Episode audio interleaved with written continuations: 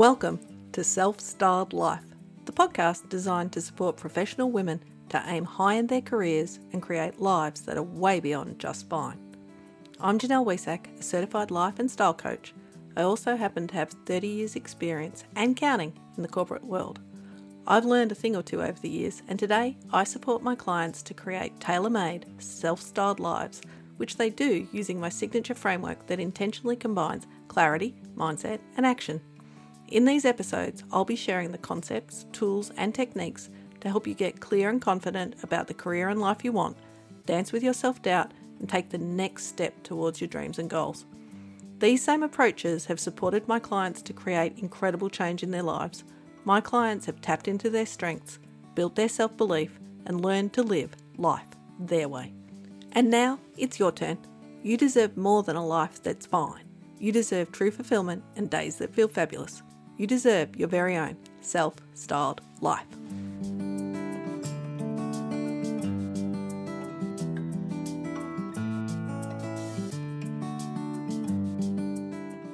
Hello, hello, fabulous humans, and welcome to this week's episode of the Self Styled Life podcast with me, your host, Janelle Wehsack. For the record, I'm as surprised as anyone that this little podcast is getting out into the wild every single week. I always intended it to be a fortnightly thing, but I really love sharing with you in this way, and you all seem to be enjoying listening in. So, while the team and I haven't quite nailed the weekly rhythm yet, we are thinking that we'll keep aiming for weekly episodes. We'd love to know if you're enjoying the weekly format or if there's another cadence that would suit you better. Just jump into Instagram and shoot me a DM. I would love to hear from you. Today's episode is another short, sharp coaching episode, and it's somewhat misleadingly titled Don't Just Survive, Thrive Five Strategies You Need to Know If You Want to Thrive in the Corporate World. It's misleading because I promise these very same strategies apply to working women everywhere. Please don't feel like you have to skip the episode if you don't work in corporate. I'm positive there'll be something in this episode for you. But before I get on to these tips, I need to give another shout out for the Streamline Strategy sessions. The response to these zero cost coaching sessions has been incredible, and I'm loving the opportunity to support you in this way.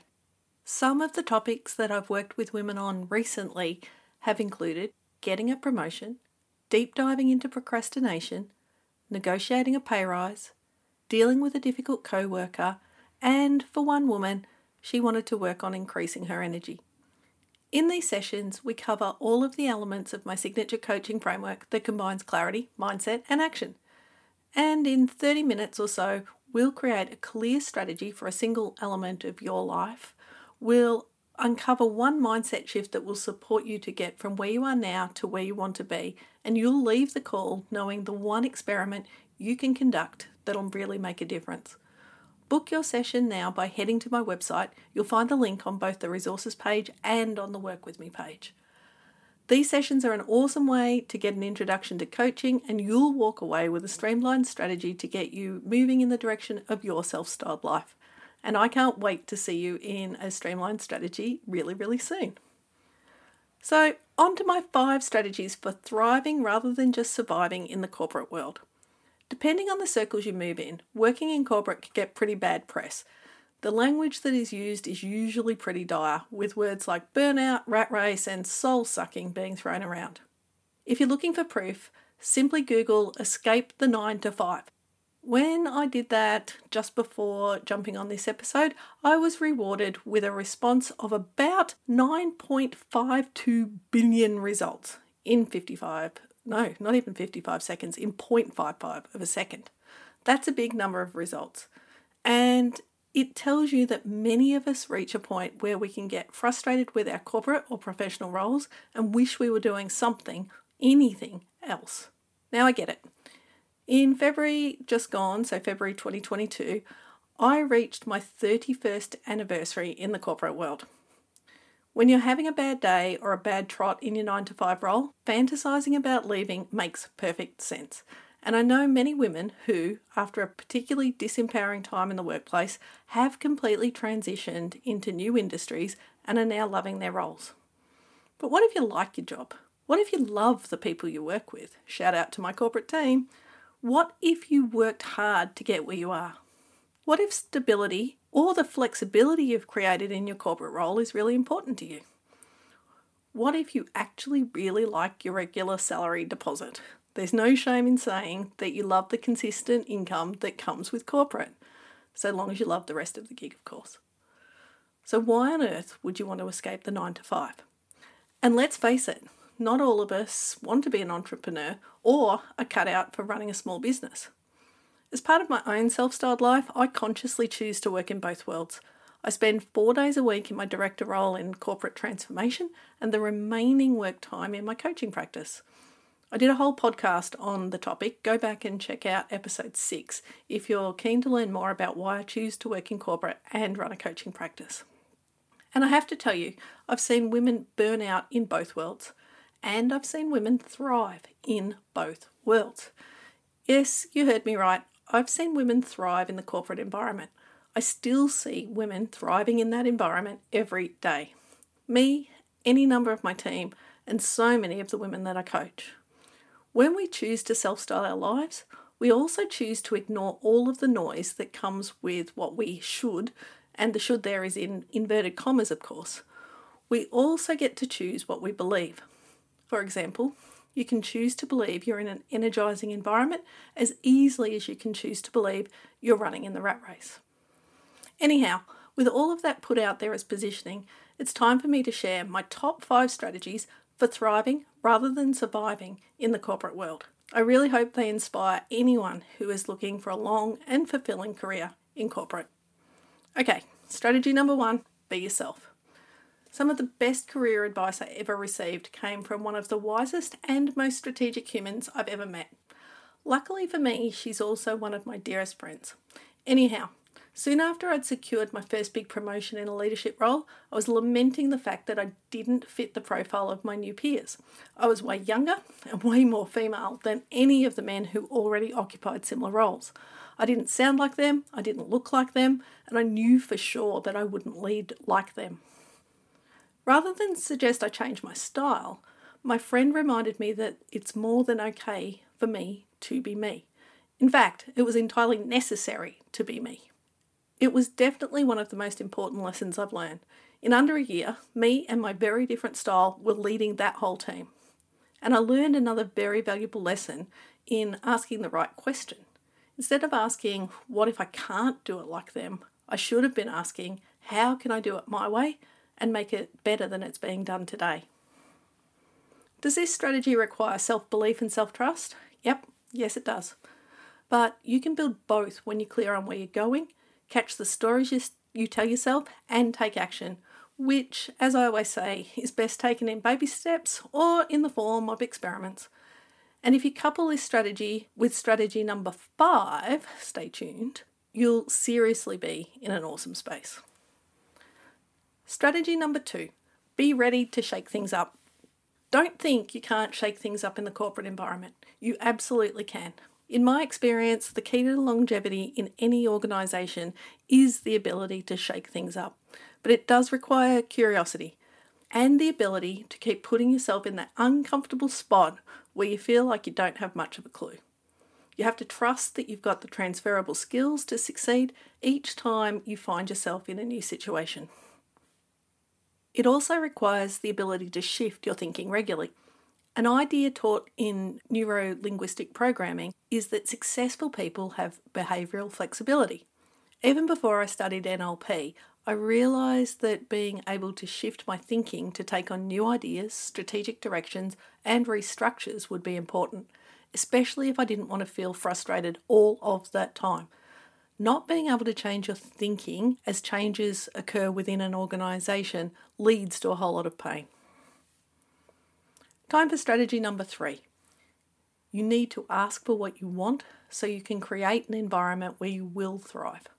I can guarantee you one thing humans are shocking mind readers, and if you really want something, the best way to get it is simply to ask.